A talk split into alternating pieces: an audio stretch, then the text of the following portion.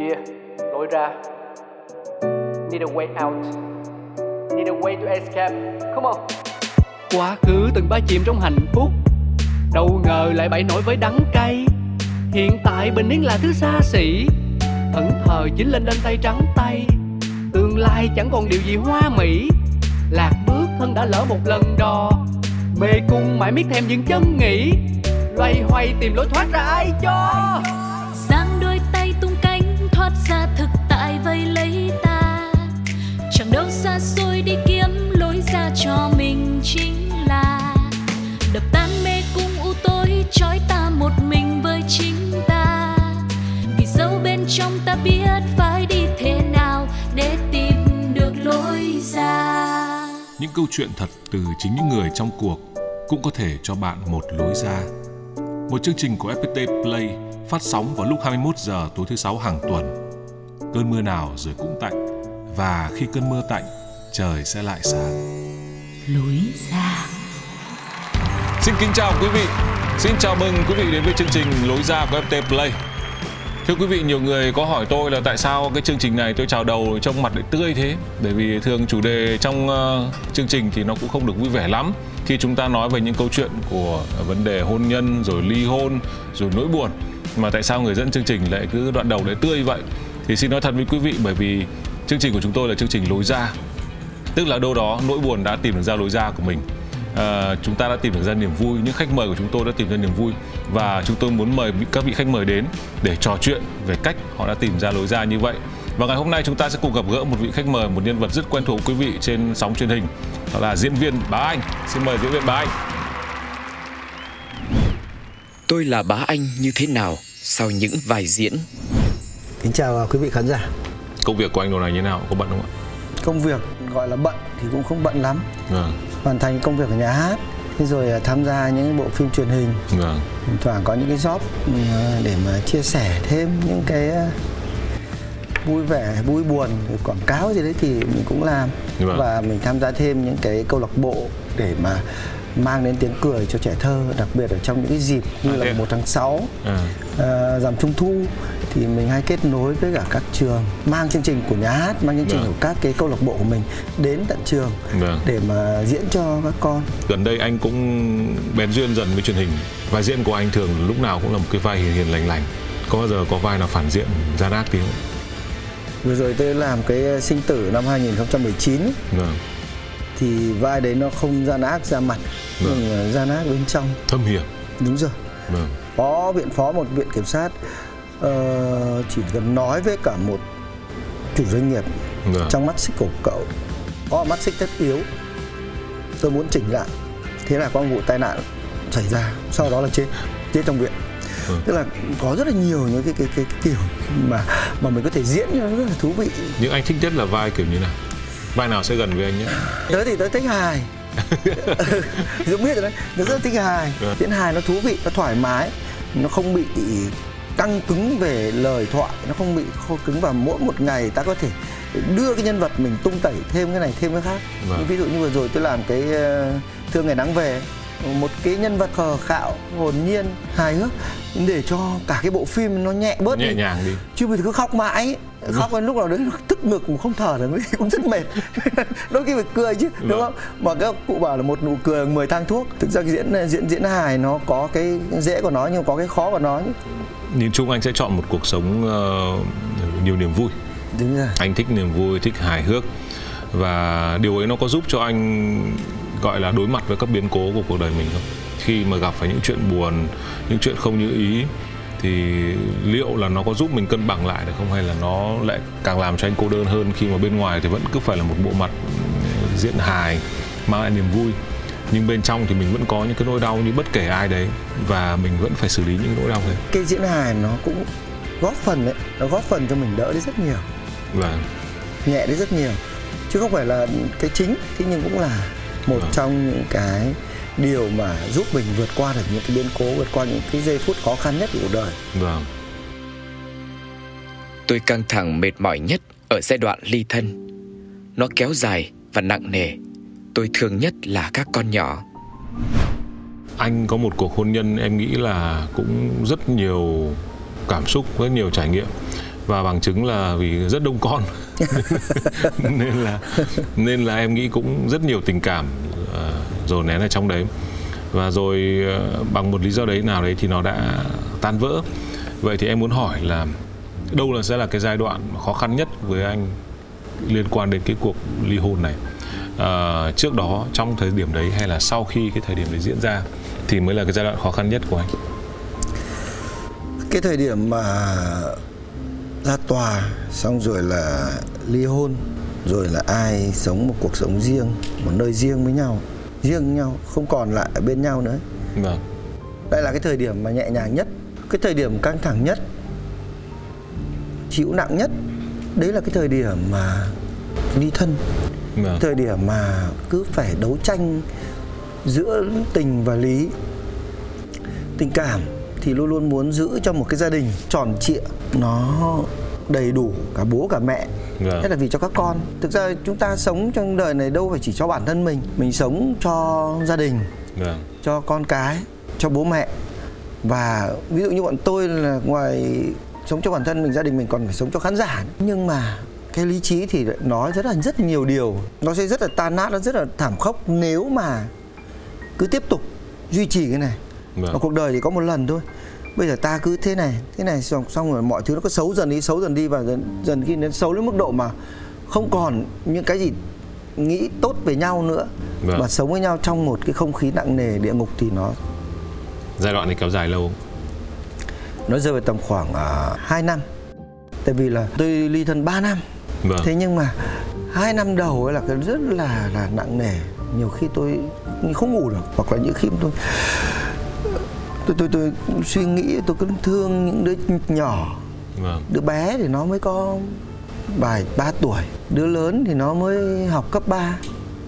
Rất nhiều điều phải lo cho các con. Mà thực sự là cái tài sản lớn nhất của mỗi một cặp vợ chồng không phải là tiền đâu, mà thực ra là các con. Thế thì bây giờ cái tài sản đấy nó lớn lên, nó thiếu bố, thiếu mẹ. Thế thì mình phải làm thế nào? Giá nhưng mà nó nó hai mươi, hai mươi lăm đi, nó có một cái cuộc sống riêng, có mối quan hệ riêng, nó có những cái nhìn nhận không thức cần cách, mình nhiều ừ, ừ. vững chãi rồi. Vâng. Thì lúc đấy mình yên tâm, yên tâm cả cho mình, cho cả xã hội luôn. Vâng. Thế nhưng bây giờ nó quá bé thì mình rất là lo. Nó vẫn đang cần mình. Nó cần mình và mình cần phải, phải giám sát mà mà mình uốn nắn hướng cho con những cái điều tốt.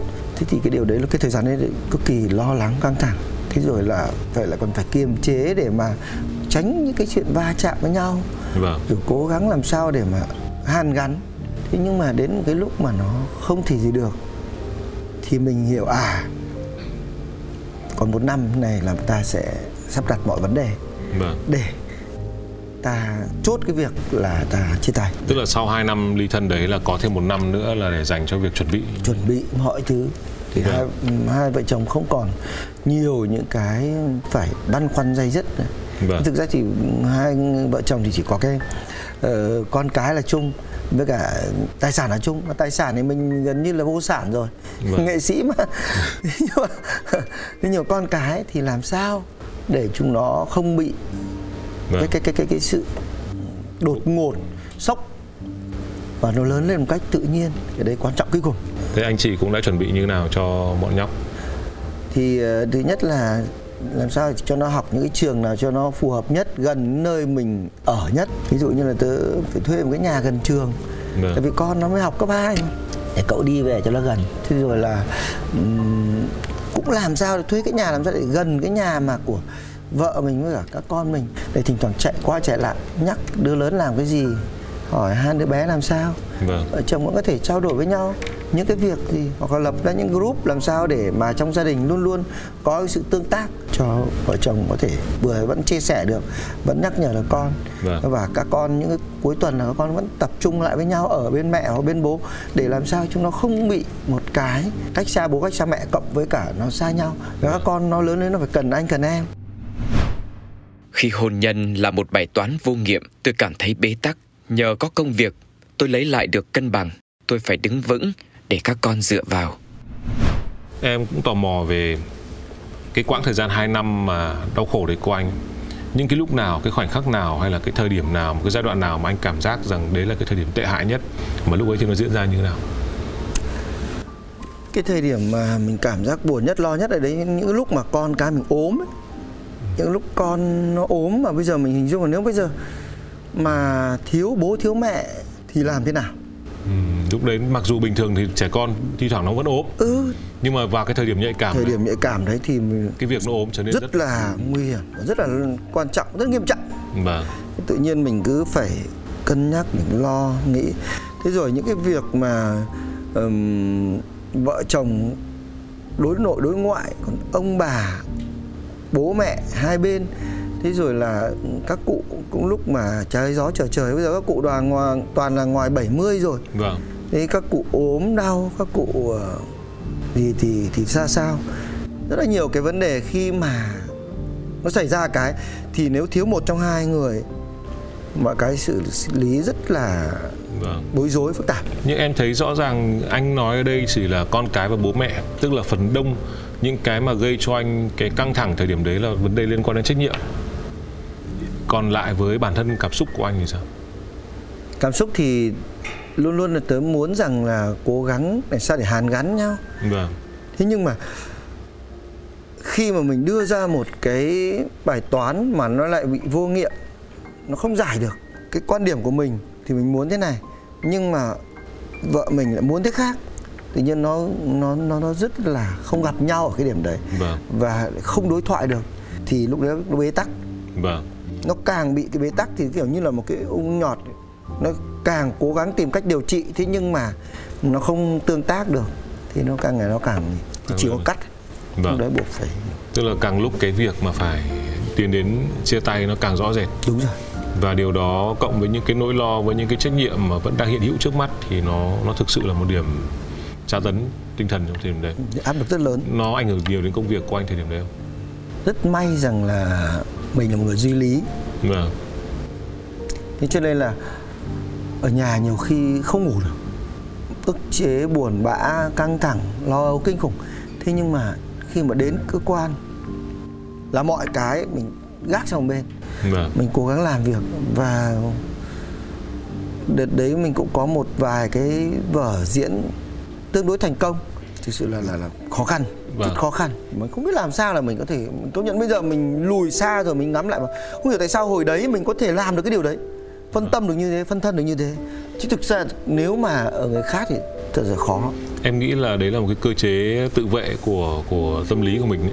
Tại vì là nếu như để tất cả mọi thứ theo dây chuyền domino nó đổ một cái, từ một cái đổ nó đổ tất cả mọi thứ, thì bản thân mình không sống được, mình không đứng vững được nữa, gần như là mình lửa cháy ở tứ bề thì anh em không đường nào mà chạy. Đúng rồi. Thế nên chắc là cái bản năng của mình nó vẫn cố gắng tìm cho mình một cái cái cái chỗ vịn, một cái chỗ đứng, thì cái công việc là một cái hành lang rất tốt để anh em vịn vào. Nhưng mà được cái đấy như là Dũng hỏi lúc đấy, tức là mình có cái may mắn là mình làm hài kịch, nên đôi khi những cái vai hài rồi là những sự tương tác khán giả, xong rồi cái mạch diễn nó làm cho mình được cân bằng lại. Vâng. Nhẹ lòng đi. Vâng.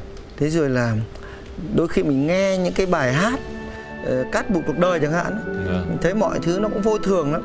Vâng. Hãy sống làm sao cho nó nó nó nó, nó tử tế, là tốt với nhau. Vâng. Mọi cái cuộc đời sau này nó cũng trở về cát bụi thôi, mà đừng có quá là nặng nề, đừng có quá là gì.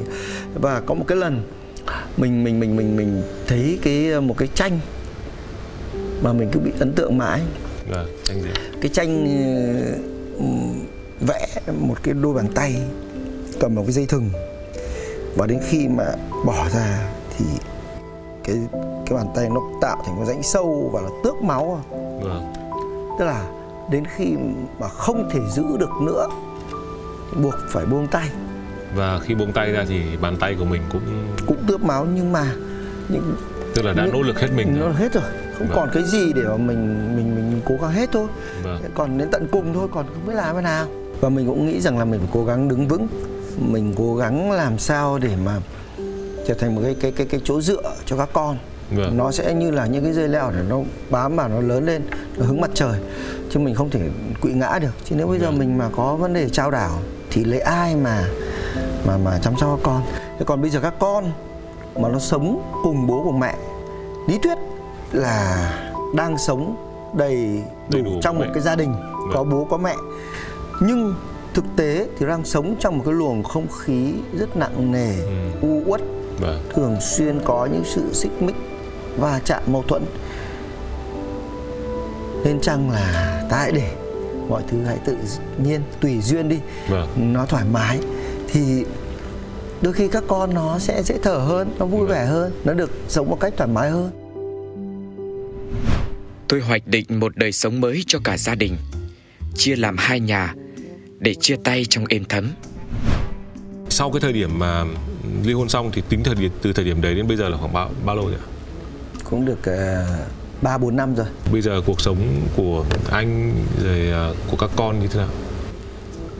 Tôi nghĩ rằng là các con đang bắt đầu thoải mái hơn, thoải mái. Nó quen dần với cả cái cái cái cuộc sống uh, hai bố mẹ không ở cạnh nhau nữa. Tức là bây giờ có hai nhà thay vì là có một hai nước. Nhà cuối tuần là chúng tôi tập hợp với nhau, vâng. ăn uống rồi là đùa cợt cái thứ. Tức là cũng chia ra trong ba đứa, là cũng đứa ở với anh, đứa ở với chị. Hai cháu, một cháu lớn ở với chị và cháu út ở với chị. Thì cháu vâng. út cái hồi mà gì chia tay thì cháu nó mới năm tuổi thì mặc định là cháu phải ở với chị để mà chị vâng. chăm sóc, và cháu lớn thì anh muốn cho nó ở với cả vợ anh bởi vì là để nó nó, nó nó nó lo lắng, nó lo lắng, nó gần như là một người đàn ông. Lúc đấy nó đã học lớp mười một, mười hai rồi, vâng. thì nó bắt đầu nó lo lắng được cho cho cho mẹ, cho em. Vâng. Thế còn cậu thứ hai thì lúc đấy vẫn còn học cấp một, chuẩn bị lên cấp hai thì anh có thể là anh tự dắt được. Là cái tầm đấy là cũng vừa đủ để có thể độc lập, để mình không độc cần phải bế ẵm, lo lắng, nhưng mà vâng. mình có thể là mình dạy.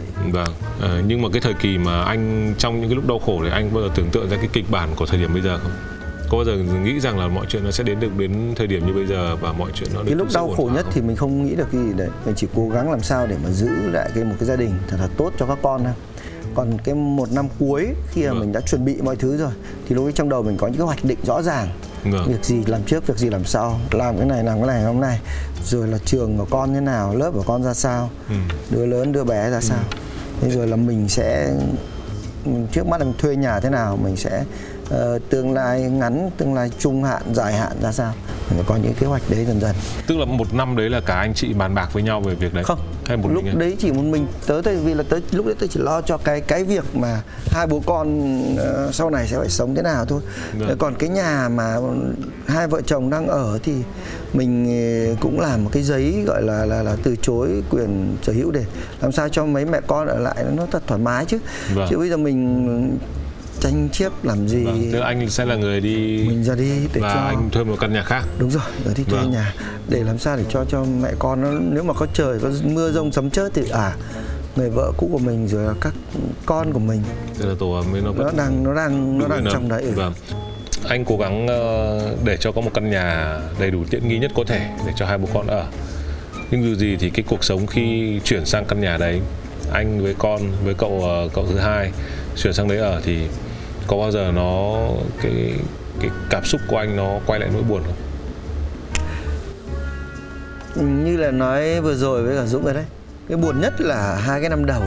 Vâng. Còn đến khi mà đã chia tay rồi thì lúc đó mình xác định mọi thứ rồi, mình xác định rõ ràng là cái con đường của mình là như thế rồi, không còn không còn quá là bận bận buồn nữa, không còn bận tâm quá nhiều nữa, bởi vì là buồn nó cũng không, không giải quyết nó không giải quyết cái gì cả, nó không làm cho mình vui lên, buồn không làm cho mình tốt lên, không làm mọi thứ nó hay lên. Hãy vui vẻ, hãy vững vàng để mà để mà chấp nhận cái cuộc sống đấy, vâng. đúng không? Tức là bài toán này vẫn phải giải. Đúng rồi. Anh khóc để giải bài toán đấy hay anh cười để giải bài toán đấy thì đúng vẫn rồi. Phải giải. Vẫn phải giải cái bài đấy. Trong khi đó là khóc thì có khi dễ nhòe. Ừ, đúng rồi. Nên là tôi hết là cười. Đúng rồi. Tôi cùng thực tế buồn của mình chia sẻ với những lá thư của khán giả. Cuộc đời có nhiều kịch bản éo le thật sự. À, bây giờ thì chương trình có à, có nhiều khán giả cũng muốn tham vấn ý kiến anh em mình. Thì bọn em thường lọc ra cứ mỗi một buổi khoảng hai câu để nhờ các khách mời trả lời. Thực ra anh em mình khác chuyên gia ở chỗ là anh em mình có thực tế. Chuyên gia những cái thực tế này là không vui, thực tế hơi buồn. Cũng những câu hỏi đấy cũng không phải là câu hỏi vui. Đó. Thế thì thực ra chuyên gia thì họ có rất nhiều các vấn đề liên quan đến thuyết tổng kết. Thế nhưng mà mình thì có thực tế. Đấy, thì có hai câu hỏi dành cho anh. Đấy, các bạn chuẩn bị cho em đây rồi. Xin chào chương trình, tôi năm nay bốn mươi hai tuổi, chưa từng kết hôn, Một năm trở lại đây tôi có quen một người phụ nữ kém tôi mười lăm tuổi. Trong thời gian yêu nhau, tôi có hỗ trợ về mặt tài chính cho cô ấy vì cô ấy luôn kể mình rất khó khăn. Nhưng vì yêu nên tôi vẫn đồng ý, mặc dù mọi người xung quanh đều nhận định cô ấy là một người đào mỏ. Thời gian gần đây, cô ấy đòi hỏi tôi mua những món đồ đắt tiền hơn với tần, tần suất dày đặc. Tôi quyết định chia tay vì bắt đầu cảm thấy mệt mỏi với mối quan hệ này. Nhưng sau mấy hôm thì cô ấy thông báo là có bầu. Tôi rất muốn chương trình cho lời khuyên. Các kịch bản này ở trên phim thì nhiều lắm. mà, mà tớ thì có cái may mắn là đến bây giờ cũng làm cả vai lớn vai nhỏ hay là những cái phim tham gia thì cũng phải sáu bảy chục phim rồi. Vâng. Còn trong thực tế thì nói thế nào với Dũng nhỉ? Trong thực tế thì tất cả mọi thứ, tình yêu, tình bạn, tình đồng chí, tình chiến hữu hay là tất cả mọi thứ, nó phải dựa trên sự cân bằng, nó dựa Đã. trên cái sự công bằng, nó dựa trên cái sự chân thành. Cái nền tảng vấn đề, đúng không ạ? Đã. Nếu mà nó nhuốm cái mùi hay là cái màu của kinh tế hoặc là có cái vấn đề về đào mỏ hay là cái Đã. gì đấy, nó sẽ không tồn tại lâu được. Đã. Một lần, hai lần thì thì thì được, không sao. Chứ mà nếu mà nó nó liên tục và nó cứ tần suất tăng dần và nó dày thì thì thì cái lỗi đầu tiên là cái anh ấy, anh ấy cũng phải nên xem lại cái mối quan hệ đấy, nó có là sự chân thành, vâng, trung thực, trong sáng hay không, hay là đơn giản là một sự trao đổi, hay là một cái sự trao đổi. Nếu mà đấy là một cái mối quan hệ mà có sự tính toán thì tôi nghĩ rằng là đấy là nó đang tăng dần theo cái cấp số của họ, và đấy là có cả một sự hoạch định rõ ràng. Lúc đầu là hỗ trợ tài chính, ừ. tháng tiền nhà, xong đó là những món quà đắt tiền, vâng. xong rồi tất cả mọi cái, đến khi mà không chịu nổi, đến cái lúc mà cái giọt nước tràn ly rồi thì đưa thêm ra một quả bom nguyên tử nữa, thì thêm một cái ràng buộc nữa. Đúng rồi. Để sẽ giữ chắc được đối tượng này. Đúng rồi. Thực ra đến anh em đang nhìn theo hướng kịch bản tiêu cực, còn nếu kịch bản giả vờ là tích cực thì cô ấy có thể là ham vật chất, cô ấy muốn thể hiện tình yêu. Có rất nhiều người có những cách để họ đo đếm tình yêu. Ví dụ như có người thì là phải đi với nhau nhiều này, có người thì là phải quan tâm nhau bằng những lời ngọt ngào, có người thì phải là ôm hôn, có người thì là dành thời gian nhiều, và có người thì là lo quà cáp nhiều. Cứ tặng quà nhiều thì tức là có yêu, và quà càng đắt tiền thì chứng tỏ anh rất yêu em. Vì anh anh yêu em thì anh mới cho em những quà đắt tiền như vậy. Ngay từ đầu, nếu mà là tôi thì ngay từ đầu tôi tôi cũng xác định là mọi mối quan hệ nó phải dựa trên sự chân thành, vâng, trung thực, công bằng. Anh quan tâm đến em, em quan tâm đến anh, chứ đừng có cái mùi vụ lợi hay cái gì đấy. Cái đấy vâng. nó tự nhiên nó sẽ Tại lệch lạc. Nếu như mà có mùi vụ lợi như này thì bạn ấy cũng phải xác định tinh thần là đến một ngày mà khi nếu bạn ấy tiếp tục mối quan hệ này, đến một ngày mà bạn ấy hết khả năng có thể mua quà, đúng rồi, hết khả năng có thể chu cấp, đúng rồi, thì lúc ấy điều gì sẽ níu giữ bạn lại với với cô ấy? Đúng rồi. Nếu như lúc đấy mà tình yêu hai người vẫn đủ lớn, kể cả như bạn không còn đủ tiền để chu cấp cho cô ấy mà cô ấy vẫn ở lại với bạn, chia sẻ với bạn, thì bạn có thể tính toán đến chuyện là tiếp tục cuộc tình này. Còn lại việc mà cô ấy có bầu và có thêm đứa con thì bạn cũng cần phải xem xét, cân nhắc cụ thể việc này. Cái này chúng tôi cũng không biết được. Phải bác sĩ. Và à, câu thứ hai, tôi năm nay ba mươi lăm tuổi, là giảng viên trường đại học, đã từng ly hôn, có một con trai năm tuổi, bé đang ở với mẹ. Gần đây tôi có tình cảm với một người là học trò của tôi ở trường. Cô ấy và tôi rất hợp nhau về mọi mặt, có thể chia sẻ với nhau mọi chuyện mà không có cảm giác khoảng cách về tuổi tác. Nhưng khi biết chuyện vì thì bố mẹ cô ấy phản đối rất kịch liệt. Tôi rất yêu cô ấy và không muốn buông tay, nhưng bố mẹ cô ấy nói là nếu không chia tay thì sẽ từ mặt. Tôi có nên kéo cô ấy về phía mình hay từ bỏ để cô ấy có gia đình trọn vẹn? Nhờ chương trình tư vấn. À. Tôi nghĩ là cái cái câu này thì nó lại dễ dễ nói chuyện hơn rất nhiều so với câu trước. Vâng. Cái, cái cái cái trường hợp này thì tôi nghĩ rằng là các bạn ấy hoàn toàn thể làm việc với nhau, trao đổi với nhau, rồi yêu nhau, rồi cái mối tình này, nếu mà cô này cô ấy là năm thứ ba thứ tư rồi thì cô cũng phải là hai mốt hai mươi hai rồi, vâng, thì là kém cậu này khoảng độ một giáp, vâng, trên dưới một giáp, thì cũng không chênh lệch quá về tuổi tác đâu. Thế thì hai người lại có một cái tình yêu rất là tốt, nó bền vững, và tất cả mọi cái thì tôi nghĩ rằng là nó gốc của nó là tình yêu, vâng, là cuộc sống, hãy yêu thương nhau, vâng. Thế còn bố mẹ rất quan trọng. Bố mẹ là người sinh thành ra ta, rất quan trọng, nhưng ta phải làm thế nào để bố mẹ có thể tin tưởng ở ta. Tức là cái sự phản đối này chỉ là vì ông bà cũng có thể lo lắng rằng nhất là... thời và ông bà lo lắng cho con gái ông bà thôi. Ừ. Thế mình bây giờ mình mình mình không thể nào mà mình mình mình mình thay đổi một sớm một chiều cái suy nghĩ được, nhưng mình phải có lộ trình và mình phải có cái tình cảm đấy. Mình phải chứng minh mình được, phải chứng minh được cho các cụ thấy rằng con rất yêu con gái của bố mẹ, con sẽ có những cái này cái này cái này để mà đảm bảo cho cả cái cuộc sống của con gái bố mẹ có được hạnh phúc. Và cái nền tảng của nó là tình yêu rồi, thì cái điều đấy nó quan trọng lắm, nó cực kỳ quan trọng. Và khi mà nó có cái nền móng vững chắc rồi thì có thể xây nhà ba, năm, bảy tầng không sao cả. Chứ nếu mà không có móng thì một tầng cũng sụp. Các bạn đang có cái điều rất là quý giá là tình yêu của hai người. Và điều đấy nó nó là một điều, nó sẽ là cái động lực cũng như là cái nền móng cho con đường đi xa của cái tình yêu này của các bạn.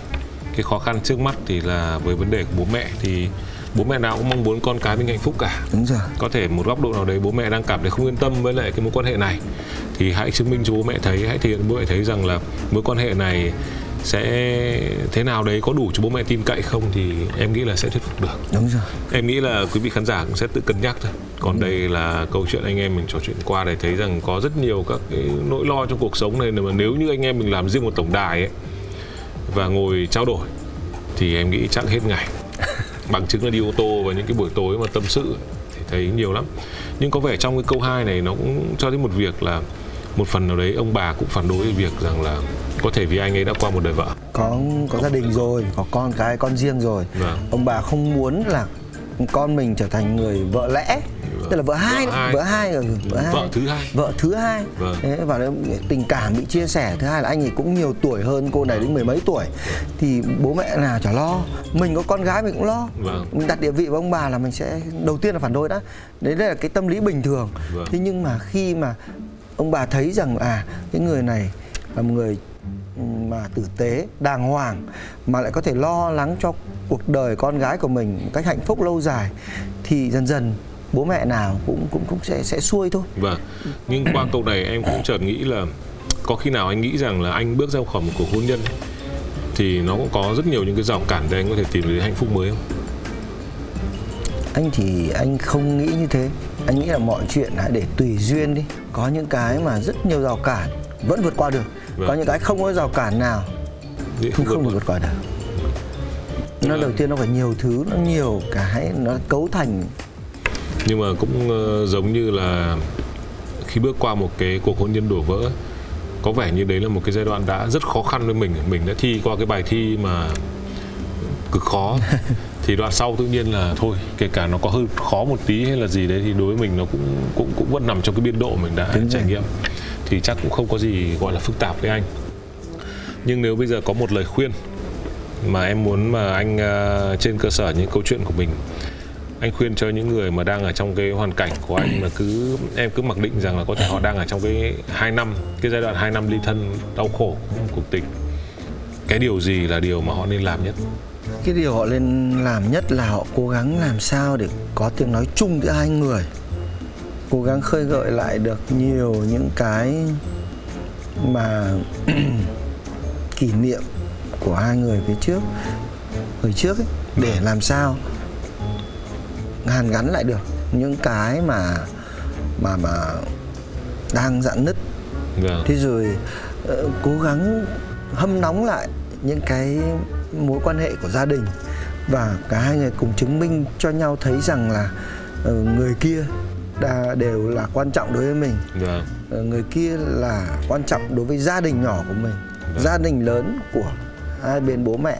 Thế thì còn cái việc mà buông tay là một điều mà cực chẳng đã thôi, chứ không không không nên. Vâng, tức là vất đoạn vừa rồi em thấy là cái lời khuyên của anh đồng nghĩa với việc là mình hạ cái tôi của mình xuống thấp nhất có thể. Đúng rồi. Và mình mở lòng, và đánh giá cao vai trò của người đối, đối phương của mình, đối tác của mình, rồi đánh giá cao vai trò của họ, ghi nhận họ hơn. Và đúng là với nhiều người để hạ cái tôi của mình xuống là một điều rất khó, nhất là trong một cái cuộc đổ vỡ mà nó có quá nhiều sự tổn thương với những nguyên nhân đến từ bất kỳ đâu. Nhưng đôi khi đúng nhìn xa ra rồi thì thấy là nguyên nhân có thể đến từ bất kỳ đâu. uh, cháy một căn nhà nó có thể cháy tới bất kỳ góc nào, chứ không phải là vì cứ cháy ở cửa thì là phải giải quyết cách này rồi cháy ở chỗ khác giải quyết cách khác, đằng nào nó là cháy. Thế thì uh, đến lúc đấy thì chỉ nhìn đến việc là uh, nên dập nó như nào, thay vì bảo là cháy ở cửa thì chắc là lỗi của ông này, mà cháy ở góc bếp thì là lỗi của người kia. Thế thì thay vì cái việc đấy thì cứ dập lửa trước, đúng, hạ cái tôi của mình xuống, không cần phán xét. Thế nhưng mà trong đấy là cái mà vẫn nghĩ cho người khác. Còn nếu một lời khuyên cho chính bản thân cái người trong cuộc, là người đàn ông trong cuộc đấy, thì anh khuyên những người đàn ông trong cuộc ấy, lúc ấy nên hành xử thế nào với bản thân mình, nên nói gì với bản thân mình? Thực ra thì nếu nói như thế thì mình phải lại phải tìm về cái trước của cái hai năm đấy, vâng. Tức là mình phải nhìn tổng thể từ cái lúc mà cưới nhau xong. Thì mình lúc là cưới nhau xong coi như chúng ta đang có một bức toan trắng, vâng. Cả vợ cả chồng đều mỗi người có một cái bút, vâng. Thì vẽ lên thế nào, cái bức tranh gia đình thế nào là là là là của hai người. Thế và cùng nhau nhắc nhau một cách làm sao để nhắc nhau nó thân ái nhất, giúp nhau thân ái để vẽ cái bức tranh mỗi ngày một tí một tí, cùng căn chỉnh làm sao để cho nó hài hòa với nhau. Rồi cùng nhau vẽ bức tranh nó đẹp, mỗi ngày nó đẹp một tí, mỗi ngày nó đẹp. Không nên vội, cũng không cần phải bà cố gắng kiềm chế bản thân để đừng gây, gây ra những xung đột nên nó, nó quá lớn rồi dần dần nó không thể hàn gắn được. Thì thì nó phải nên nên đầu. phải từ từ cái khởi đầu đấy cơ, chứ còn để đến lúc hai năm rồi nó nó đang đang đổ vỡ đến hỏng rồi, cái cây nó mục cái rễ rồi thì lúc đấy là cực kỳ khó để mà cứu cái cây đấy. Tức là lúc ấy nó là cái kết quả của cả một quá trình dài phía trước. Đúng rồi, đó vâng. Là hệ quả rồi. Vâng. Nó nhiều cái nó. Nếu bây giờ anh nhìn lại thì anh thấy cái vết nứt nó đã bắt đầu có từ lúc nào? Nó từ rất là nhiều cái, từ cái lúc mà mới cưới nhau đã, đã có, có những cái đấy mà mình không biết cách. Mình, mình mình chít ngay những cái vết nứt đấy, vâng. Mình chỉnh ngay. Và những đứa con nó cứ như những cái mối hàn, nó cứ như những cái mối hàn, nó cứ làm khít dần khít dần và nó làm chắc thêm cái cái cái trách nhiệm của mình, và nó nó khiến cho nó như cái đai nó bọc lại một cái bình, một cái cái cái cái cái, cái chậu cây mà nó đã có những cái vết nứt đấy. Đúng rồi, mình phải mình phải sửa nó từ ở trong cái gốc của nó, chứ không phải vâng. là mình chỉ lấy cái gì mình bọc ra ngoài một cái tre nữa, không phải cái đấy vâng. thì không làm được. Vâng. Ta phải chỉnh với nhau. Anh muốn thế này, em muốn thế này, chúng ta phải cùng có những cái, cái tiếng nói chung ngay. Nói như anh thế thì cũng có vẻ tuyệt vọng quá không, khi mà nó đã lỡ có vết nứt ngay từ thời điểm đầu rồi. Bây giờ chả nhẽ là nếu như có vết nứt thì xác định là sẽ có một hành, một hành trình đi đến kết thúc. Không, nếu mà có vết vết nứt tiền điểm đầu thì ta phải cùng nhau để mà hàn gắn ngay những vết nứt đấy. Thay vì che đậy nó đi. Thay, thay vì che đậy nó, thay vì ta cứ giả rằng là không có vết nứt gì. Ừ. Ta phải nhìn thẳng vào nó, ta mổ xẻ nó và ta cùng nhau có thể có những cái cuộc nói chuyện, có những cuộc cà phê, có những cái cuộc mà chỉ có hai vợ chồng trà đá chém gió để ừ, mà nói chuyện. Hiểu. Tức là vấn đề lớn nhất mà anh muốn nói đây là đối thoại. Đối thoại. Phải đối thoại phải ngay đối từ thoại. đầu. Đúng rồi. Từ lúc mà bắt đầu có vấn đề, từ ngay khi cái cuộc hôn nhân ấy bắt đầu, có bất kỳ khúc mắc gì thì phải đối thoại với nhau. Đúng rồi. Và nếu như mà cặp vợ chồng nào mà lười cái việc đối thoại này thì thường cái vết nứt đấy nó sẽ bị che đậy. Chính xác. Và đến một ngày nó sẽ thành vết nứt lớn. Đúng rồi. Và lúc ấy không cứu vãn nữa. Thế và ngay từ đầu ta nên có những cái thống nhất là chúng ta chỉ đối thoại nhá, không đối đầu. Nên là bây giờ hôm nay em thấy cái này không vừa lòng với anh, chính vì thế em mời anh đi cà phê. Ừ. Uống nước, anh uống cà phê đi xong rồi tí uh, em sẽ có cái chuyện này em cảm thấy không vui, em, em chia sẻ với anh. Đấy, dần dần cứ từng tí một mỗi thứ một tí thì nó sẽ gì dần mình... dần nó vui. Chứ nếu mà trong đối thoại bằng khi nhiều khi nhá, mà cái đối thoại mà ngồi vào trong phòng xong nói chuyện rất căng thẳng, dần dần cái cách đối thoại cũng phải là cách. Nếu mà ra quán cà phê với nhau nhá, đôi khi không nó nói to được, ngại người nọ người kia, vâng. Không nói to được, vâng. Đúng ạ, đúng. Thế và mình phải thống nhất ngay từ đầu là tất cả cuộc đối thoại chỉ nói chuyện vui đấy nhá, nói chuyện làm sao thoải mái, và cái điều này ok không ok, và anh anh với em phải thống nhất với nhau được đến cái điểm này điểm này.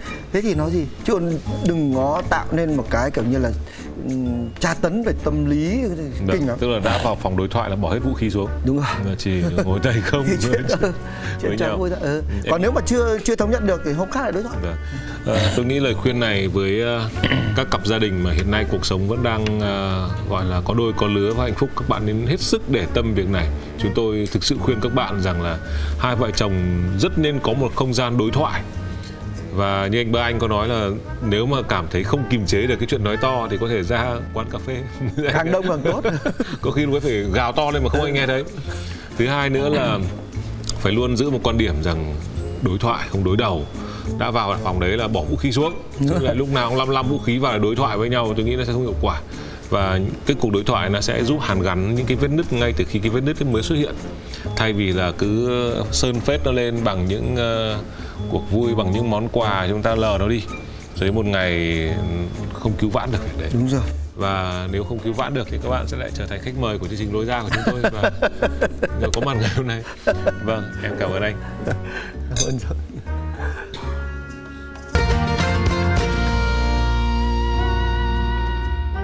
Như tôi vẫn nói khi bắt đầu chương trình, đó là chúng ta không có quyền được lựa chọn những khó khăn nào đến với cuộc sống anh em mình. Anh em không thể lựa chọn được rằng là tôi không muốn chọn ly hôn, tôi muốn chọn gọi là ít tiền, khó lắm.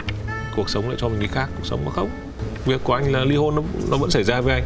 Quan trọng là cách anh ứng xử với việc ấy như nào. Thì uh, có những người sẽ chìm trong đau khổ, có những người thì sẽ tìm cách để uh, tìm được lối ra. Và xin cảm ơn Bá Anh đã đến với chương trình của em, và cũng uh, chúc anh trong tương lai là có nhiều niềm vui và có thêm nhiều dự định khác, và một cánh cửa đóng lại thì lại có nhiều cánh cửa khác mở ra, và quan trọng nhất là mình đã bước ra. Em cảm ơn anh. Cảm ơn quý vị và các bạn đã dành thời gian nghe hết tập hôm nay, hiểu hơn về diễn viên Bá Anh và cuộc đời của anh, cách anh tìm thấy lối ra cho cuộc hôn nhân bế tắc rất nhiều đối thoại. Chắc hẳn đã Chắc hẳn các bạn cũng có những góc nhìn của riêng mình. Nếu các bạn cũng đang đi tìm một lối ra, hy vọng câu chuyện ngày hôm nay có thể giúp bạn thấy được một ánh sáng nào đó. Hẹn gặp lại trong những câu chuyện khác của Lối Ra, một chương trình của ép pê tê Play. Giang đôi tay tung cánh thoát ra thực tại vây lấy ta. Chẳng đâu xa xôi đi kiếm lối ra cho mình chính là đập tan mê cung u tối trói ta một mình với chính ta. Vì dẫu bên trong ta biết phải đi thế nào để tìm được lối ra. Những câu chuyện thật từ chính những người trong cuộc cũng có thể cho bạn một lối ra. Một chương trình của ép pê tê Play phát sóng vào lúc hai mươi mốt giờ tối thứ sáu hàng tuần. Cơn mưa nào rồi cũng tạnh, và khi cơn mưa tạnh, trời sẽ lại sáng. Lối ra.